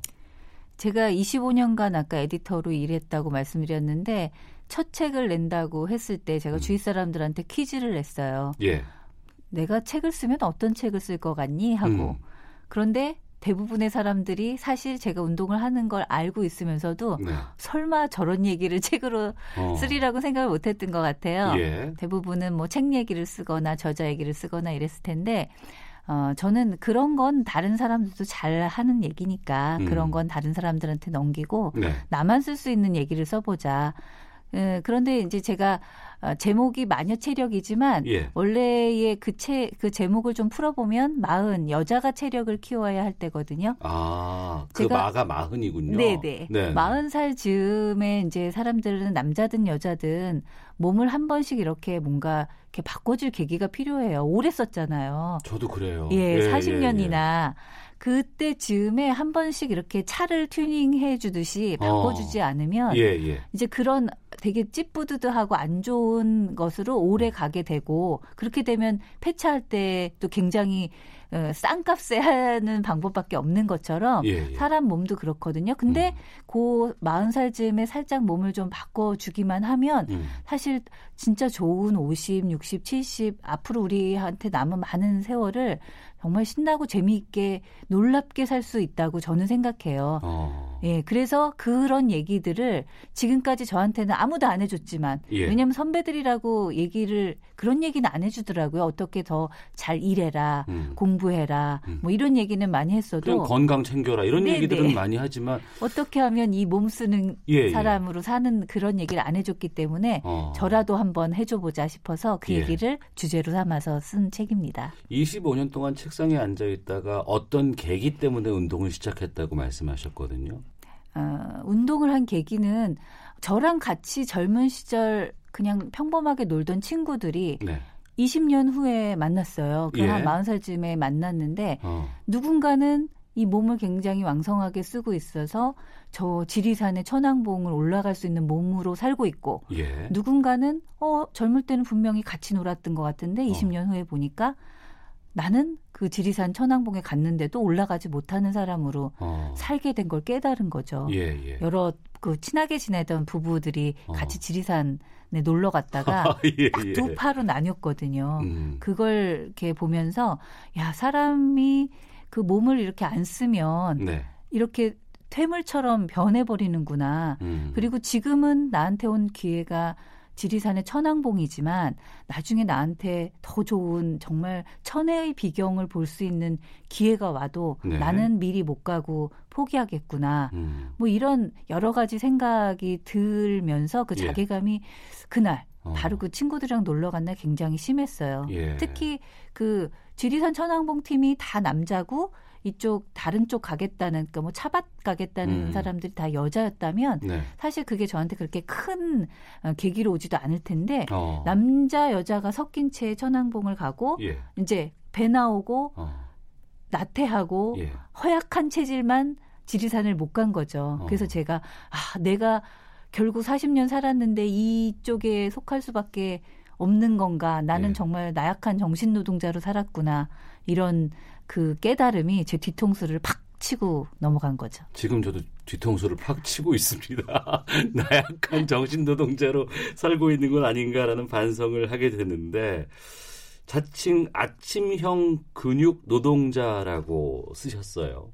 이건 어떤 의미입니까?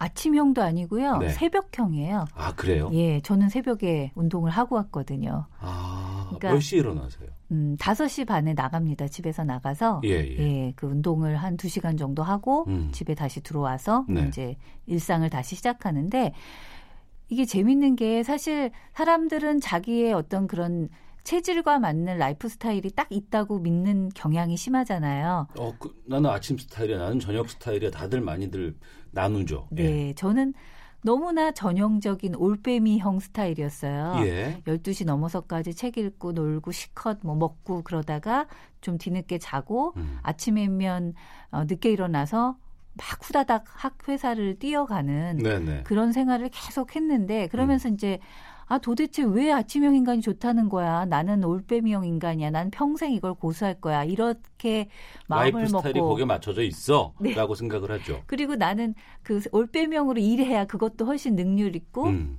더 잘할 거야라고 생각을 해왔는데 네. 이제 제가 어쩔 수 없이 제가 운동을 하려면 새벽밖에 시간을 낼 수가 없었어요. 네. 그러니까 그래서 새벽에 일어나는 이제 연습을 하면서 야 내가 이렇게 이것도 반복하면 바뀌는구나. 음. 근데 새벽형으로 바뀌면서 제가 하는 일이나 모든 것들이 훨씬 더 능률이 더 올라가고 네. 이 하루 아침을 그 시작하는 기분도 좋아지고 그걸 깨달은 거죠. 그래서 음. 이제 저희 집 식구들은 다 새벽형으로 바뀌었어요. 아, 이까지 예. 엄마 때문에. 네. 어. 앞서 철인 3종 경기 하신다고 하셨잖아요. 이거는 왜 하신 거예요? 네. 그때도 약간의 계기가 하나 있었어요. 예. 사실 제가 어, 달리기 쬐끔 하고 달리기 한 3km 정도 뛸 수 있는 사람이었거든요. 예, 그다음에 예. 수영장도 한 600m 음. 정도. 그것도 뭐 그것도 엄청난 거죠. 예, 예. 근데 이제 고수들한테 비하면 저는 뭐 손가락에도 따라가지 못하는 정도였고 자전거도 바구니 자전거 있죠. 슈퍼 왔다 갔다 하는 앞에 장바구니 달려 있는 자전거. 네, 거기다 예, 이제 예. 감자 이렇게 사서 싣고 왔다 갔다 하는 정도의 그냥 보통의 아주머니들이 하는 걸 하는 그런 사람으로 이렇게 살고 있었는데 네. 어느 날 어, 제가 그 철인 삼종 연습을 하는 남자들을 본 기회가 생겼어요. 어. 근데 저는 옆에서 이렇게 미사리에 갔더니 예, 예, 예. 거기 그런 약간 그런 그 딱 달라붙은 사이클복 입고 예, 헬멧 예. 쓰고 이런 어. 남자들 30명 정도가 모여서 이제 훈련 같은 걸 하고 있더라고요. 예. 그래서 저는 멀찍이 떨어져서 아유 저 사람들 정신 나갔네 이 어. 땡볕에 왜 저러고 살아 이러고 이제 이러고 있었는데 그 30명 중에 뺑뺑 회, 그 호수를 돌던 사람 중에 한 사람이 예. 갑자기 탁 멈췄으면서 음. 헬멧을 딱 벗는데. 예. 여잔 거예요. 어. 저는 너무 놀랐어요. 예, 예. 야, 여자도 사이클을 타는구나. 음. 그 다음에 근데 저 여자도 저렇게 남자들이랑 탈 수 있는 거구나. 네. 그래서 제가 이제 밥을 먹을 때 그분 옆에 살짝 이렇게 붙어서 물어봤어요. 예. 결혼 안 했죠? 네. 그랬더니 결혼도 한 여성. 어. 그다음에 아 애는 없죠. 그랬더니 애도 둘 키우는 여성. 어. 일안 하는구나. 운동 선수죠? 예. 그랬더니 예. 평범한 직장을 다니는 여성. 어. 몇 살이에요? 했더니 저는 서른 살 한 초반쯤 될 줄 알았더니 마흔 살 네. 저랑 동갑. 내가 갖고 있는 조건과 다 같은 비슷한. 예, 바로 그걸 깨달은 거죠. 야, 어. 어떻게 이렇게 비슷한 조건을 가진 여성인데 나랑 이렇게 다른 삶을 살고 있을까라는 음. 걸 일단 한번 깨달은 다음에 제가 마음속에 약간의 불씨만한 희망을 갖기 시작한 거예요. 네. 저 사람도 할 수 있는데 내가 왜 못할까? 음. 나도 할 수 있는 거 아니야? 근데 나는 이러고 사는 거 아니야? 라는 약간의 의심과 희망이 이 마음속에서 이렇게 용솟음 치면서 네. 저도 그때부터 뭐 내가 평생 할 수 있을지 없을지 모르겠지만 나 한번 해보겠어. 음. 라는 작은 그 희망을 갖고 예. 운동을 시작하기 한 거예요. 얼마나 걸리셨어요? 어, 한 대회를 나간 건 한 2년 정도 후에 나간 것 같고요. 2년 준비 좀 예, 예. 하고 나서. 그렇지만 첫 대회는 아주 마음에 들지 않을 만큼 어. 컷오프가 되고 제한 시간을 훨씬 넘겨서 예. 들어갔기 때문에 제가 이제 정말 진정한 철인 3종 선수가 됐다라는 건 한 4, 5년 후에 이제 됐고요. 이제 음. 앞으로 한 6년, 7년을 이제 그런 선수 생활을 하면서 살아온 거죠. 운동을 그렇게 열심히 하고 나서 뭐가 가장 많이 바뀌셨어요? 음, 완전히 전반적인 인생의 그런 삶 스타일 자체가 바뀌었어요. 운동을 하면 인생이 바뀌어요. 네. 그렇게 저는 얘기를 하고 다니는데 어. 왜냐하면 운동을 하고 하면서 제가 성격이 바뀌었어요. 예. 보시다시피 제가 약간 공주가 같이 보이지 않으세요? 맨바닥 같은데 뭐 앉는 건 상상도 못했고 예. 뭐땀 흘리면 막 너무 불쾌하고 음. 옷 금방 갈아입어야 되고 이런 그 까도녀라 그러나요? 그런 사람이었는데 이런 운동을 하면서 땀이 나도 그냥 뭐 그 땀 냄새 지독한 땀 냄새 풍기면서 다니고 음. 뭐그 남들 앞에서 사실 이렇게 뭐 아주 그 옷도 잘 갈아입는 사람이 돼 버렸고 뭐 이렇게 한 그 바가지에 물만 있으면 공용 화장실에 가서 샤워도 할 수 있는 사람이 됐고 어, 예, 예. 예, 뭐 그런 어. 그다음에 남들이 뭐 바닥에 털퍼덕 앉는 건 뭐 당연히 너무나 하고요. 음. 예전에는 사실 저는 텐트 생활 같은 거 상상도 못 했거든요. 몸이 예, 너무 예. 냉해서 어. 이제 몸까지 바뀐 거예요. 근데 예. 지금은 비박 같은 것도 해요. 아, 텐트도 안 치고. 음. 그러니까 성격이 변하면서 이제 굉장히 소탈해지고 그다음에 몸도 바뀌면서 이 어떤 활동하는 범위라든가 이런 것도 음. 너무나 달라지고 뭐 이렇게 되니까 친구 관계, 제가 하고 싶은 일, 버킷리스트 뭐 이런 것들까지 다 바뀐 거예요. 세상을 바라보는 시각도 많이 달라질 것 그럼요. 같아요. 네. 어. 긍정적이 될 수 있을 것 같고 아주 그렇게 변했고요. 힘든 상황에서도 내가 이겨낼 수 있는 자부심도 생길 것 같고. 네, 그 자부심이 커진 게 가장 저한테는 큰 수확인 것 같아요. 그러면 방송을 듣고 있는 많은 청취자께서 그래 나도 저렇게 한번 해보고 싶은데라는 마음을 갖고 계신 분들이 있을 거예요. 마음은 많이 먹어봤어요. 근데 꾸준히는 못했고 이분들께 다시 꾸준히 할 수 있는 좀 팁을 좀 주신다면 어떤 네. 걸 말씀하실까요? 이제 부모들은 이런 경험 한번 해보신 적 있을 거예요. 애가 어 유전자는 뛰어난 것 같은데 음. 얘뭐 엄마 아빠가 공부 잘했는데 애는 왜 이렇게 공부를 안 하지? 이렇게 네. 생각을 어. 하고 선생님한테 상담을 하면 예. 선생님이 이렇게 말씀을 하신대요. 어머니, 요즘엔 공부를 안 하는 게 못하는 거예요. 그러니까 우리가 착각을 하고 있는 게 있 어요. 예, 예, 맞습니다. 예, 예, 예. 뭔가 나는 이걸 못해. 어. 이런 걸 뭐 이래. 뭐 어. 이런 게 정말 못하는 건 줄 아는데 예. 그게 아니라 할 수 있는 것도 안 하면 점점 퇴화되고 못하고 그렇게 변하는 거거든요. 나이 어. 드시는 분들도 마찬가지예요. 점점 하실 수 있고 충분히 기력이 있고 예. 얼마든지 그렇게 할 수 있는 능력이 있음에도 불구하고 안 하면 음. 점점 몸도 퇴화되고 지팡이 짚고 점점 더 이제 이렇게 쓸모없는 몸뚱어리가 되는 거거든요. 네. 이제 제일 큰 제가 드리고 싶은 말씀은 할 수 있다라는 생각을 해보셔야 돼요. 어, 나는 상황이 안 돼. 뭐 네. 여러 가지가 뭐 맞지 않아 지금은 하긴 힘들어라고 하는 그 마음부터 버려야 되겠군요. 네, 버리시고 어. 제일 중요한 거는 그냥 당장 시작하라. 예. 뭐 내일부터도 필요 없어요. 저는 왜 내일까지 왜 밀어요? 저 회식이 많은데 3월 1일부터 하면 안 될까요? 라는 생각을 많이 갖고 있는데. 제가 어제 어느 그 무슨 약간 닭을 먹으러 어느 집을 갔더니 예. 다이어트는 내일부터 이렇게 음. 쓰여 있더라고요. 예, 예. 그게 바로 저희의 마음을 약하게 하는 가장 어. 큰 그거거든요. 왜 내일부터예요? 지금 당장. 내일. 네. 어, 지금 당장 나가서 예. 어, 운동장 한 바퀴 돌고 오든지 음. 뭐 층계를 25층 층계를 한 번씩 올라갔다 오든지 당장 해라. 네. 그러니까 제 이제 그거고요. 또 하나 말씀드리고 싶은 거는 약간의 좀 자잘한 규칙들을 조금 음. 이렇게 많이 세워 놓으시면 운동을 하기가 되게 편해져요. 네. 내 인생을 살면서 아무런 규칙도 없고 그런 목표치도 없고 이러면 어, 하기 싫거든요. 저도 그래요. 음. 저도 왜 내가 지금 추운데 달리기를 해야 돼? 라는 생각이 들지만 만약에 제가 3개월 후에 마라톤 대회를 하나 신청해 놨어요. 그럼 안 할 수가 없거든요. 사실 돈도 들어가 있고 그렇죠. 남들한테 나 대회 나갈 건데. 예. 네, 네. 그 방법이 저는 어. 가장 유효한 방법이라고 생각합니다. 예. 근데 꾸준히 하기가 처음 시작은 할 수 있어요. 당장 지금부터 할게요라고 들어갔는데 2, 3일 지나고 나면 뭐 비도 오고 미세먼지도 많고 이러면 또 못하게 되거든요. 꾸준히 할 수 있는 건 어떤 걸 도와주시겠어요? 근데 제가 사실 요즘 운동을 하나 더 시작했거든요. 뭘 또 하셨어요? 또? 배드민턴을 시작했어요. 예. 한지 한 3년 정도 됐는데 어. 그 새벽에 나가서 치는 게 배드민턴인데 예. 자고 싶은 생각도 들고 어. 남들이 이렇게 바지가랑이를 막 이렇게 붙잡을 수 있잖아요. 이렇게 예, 예. 아유 가지 마 새벽에 추운데 어, 왜가. 어. 그런데도 불구하고 저는 일어나서 너무나 가고 싶은 이유가 배드민턴 치고 싶어서 재밌으니까. 재밌어서. 네. 예. 그래서 제가 실은 여러분들한테 가장 잘 맞는 재밌는 운동이 뭔지를 한번 찾아보세요라고 하거든요. 음. 아까 말씀하신 것처럼 일단 자연에 나가서 하는 게 좋아요. 네. 그 한강 뛰고 음. 바람 맞으면서 하고 뭐 이제 이런 게 재밌고 또 하나는 사람들이랑 같이 하는 거. 혼자는 자꾸 안 하기 쉬워요. 네. 아, 오늘 내가 혼자 뭐 뛰기로 했는데 음. 안 뛰면 그만이지. 근데 누구랑 약속하면 나가야 되잖아요. 그거. 또 하나 세 번째는 내가 제일 재밌어 하는 운동을 찾아라. 그게 네.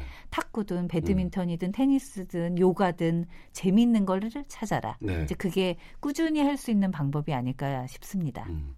항상 고민이 되는 게 정신이 육체를 지배한다는 말이 있고 또 운동 열심히 하시는 분들은 그거 아니야 육체가 정신을 지배해라고 말씀하시는 분도 있거든요. 어느 쪽이세요? 저는 정신이 육체를 많이 지배하고 있어요 지금.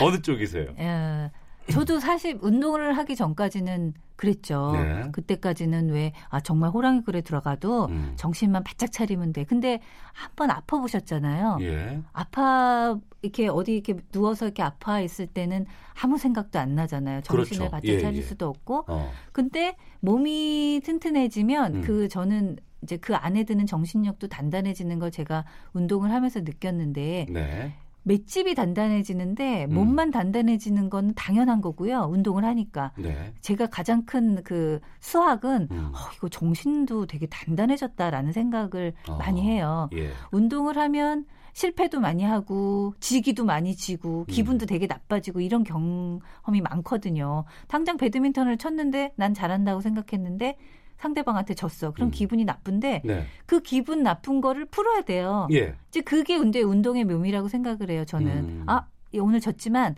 내가 내일은 좀 더 연습해서 잘해봐야지. 라는 마음.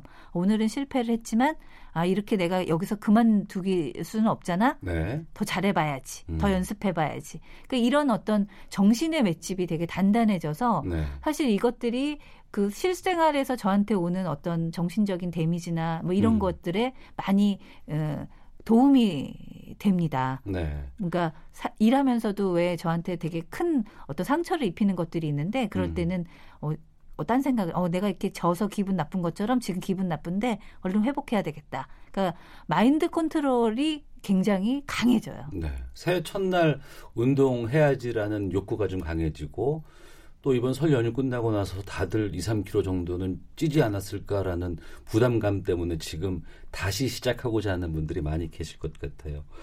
이제 오늘부터 새로운 목표 선정하고 계획 세우고 있는 청취자 여러분들께 격려의 말씀 해주시죠 끝으로. 어, 작심삼일 저는 네. 나쁘다고 생각하지 않아요. 음. 그러니까 뭔가 마음을 작심을 했다라는 걸 하고 싶은 게 있다라는 거거든요. 살을 네. 빼든 시작이 반이니까. 네네 다이어트를 예. 하든 운동을 하든 작심삼일도 한번 한 달 열번 해보세요. 그럼 음. 몇, 몇 번이에요, 벌써? 어. 3일이 10번이면 한 달이잖아요. 예, 그런 예. 것처럼, 예, 오늘 작심삼일해서 3일째 하다가 포기하지 마시고 또 작심삼일 하세요. 음. 그리고 또 3일 하시고 또 포기하지 마시고 또 하시고. 예. 그러니까 마음 먹는 게 중요하고 일단 몸으로 행동하는 게 중요하지. 음. 그, 그, 그걸 이제 고만해야 되겠다. 아이고, 나한테 안 맞아. 이렇게 포기하는 건 저는 안 좋은 태도라고 생각을 하거든요. 예. 작심삼일 여러 번 하자. 예, 그렇게 하면 마음이 좀 가벼워지죠. 알겠습니다. 그렇게 해서 우리가 지리산 천왕봉 올라가는 그 대열에 합류할 수 있지 않을까 기대해 보겠습니다. 저부터도 좀 실천해 보도록 하겠습니다. 시사본부 초대석 마녀 체력의 저자 이영미 작가와 함께 말씀 나눠봤습니다. 오늘 말씀 고맙습니다. 감사합니다.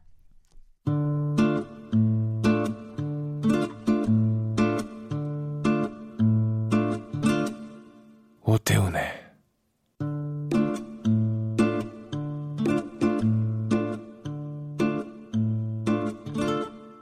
시사본부.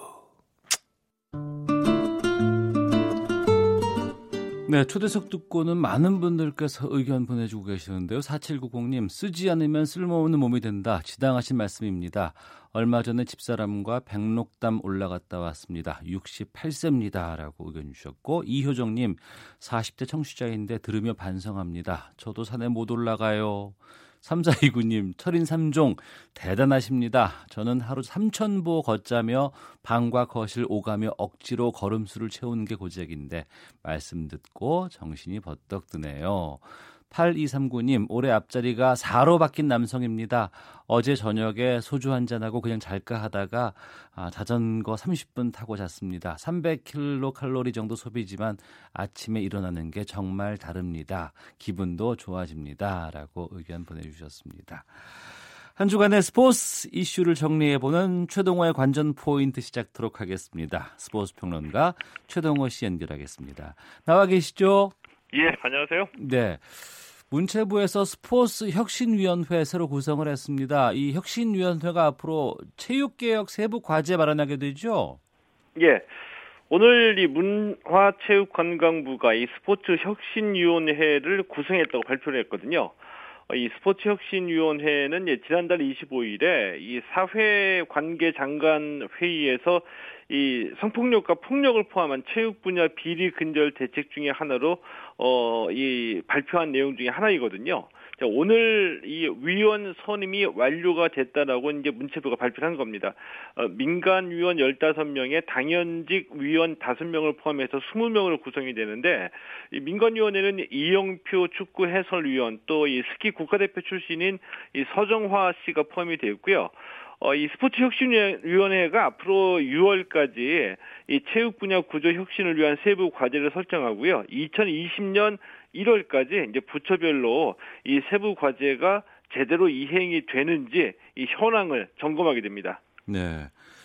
그리고 평창 동계올림픽이 벌써 1주년 됐네요. 어제 예. 1주년 기념하는 기자간담회 있었다고요? 예, 그렇습니다.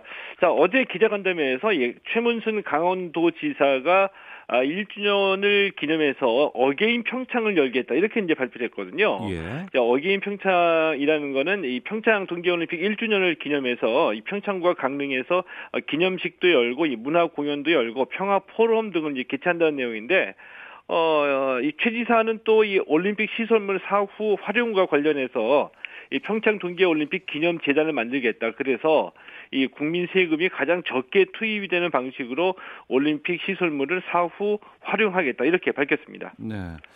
올림픽 개최 전만 해도 걱정이 좀 많았습니다만 그래도 평창 동계 올림픽은 평화 올림픽으로 성공 거둔 것은 분명해 보입니다. 그런데 예. 지금 뭐 시설물 방금 말씀하신 것처럼 이라든가 뭐 여러 가지 이후의 활용 방안에 대한 고민들이 많이 있다고 하는데 위탁 운영 방안이 거론되고 있습니까? 어, 예, 그렇습니다. 이게 고민 끝에 나온 이제 고육 주칙이라고 보거든요. 예. 왜냐하면은 이제 앞서 말씀드린 대로 이 평창 동계올림픽 기념 재단을 만들겠다 이렇게 발표했는데 이 재단은 이 올림픽 조직 조직위원회 잉여금 619억 원에다가 이 정부하고 강원도가 돈을 더 보태서 이제 천억 원을 출자해서 이제 만들게 되거든요. 이 재단이 주체가 돼서 이 강릉 스피드 스케이트 스케이트장하고 하키 센터 그리고 이 평창 알펜시아 슬라이딩 센터를 어, 위탁하겠다 어, 이런 얘기입니다. 이 종목별로 이 스피드 스케이트장은 그러니까 빙상연맹, 하키 센터는 아이스하키 연맹 등등이 이제 관리를 하겠다는 얘기이고요.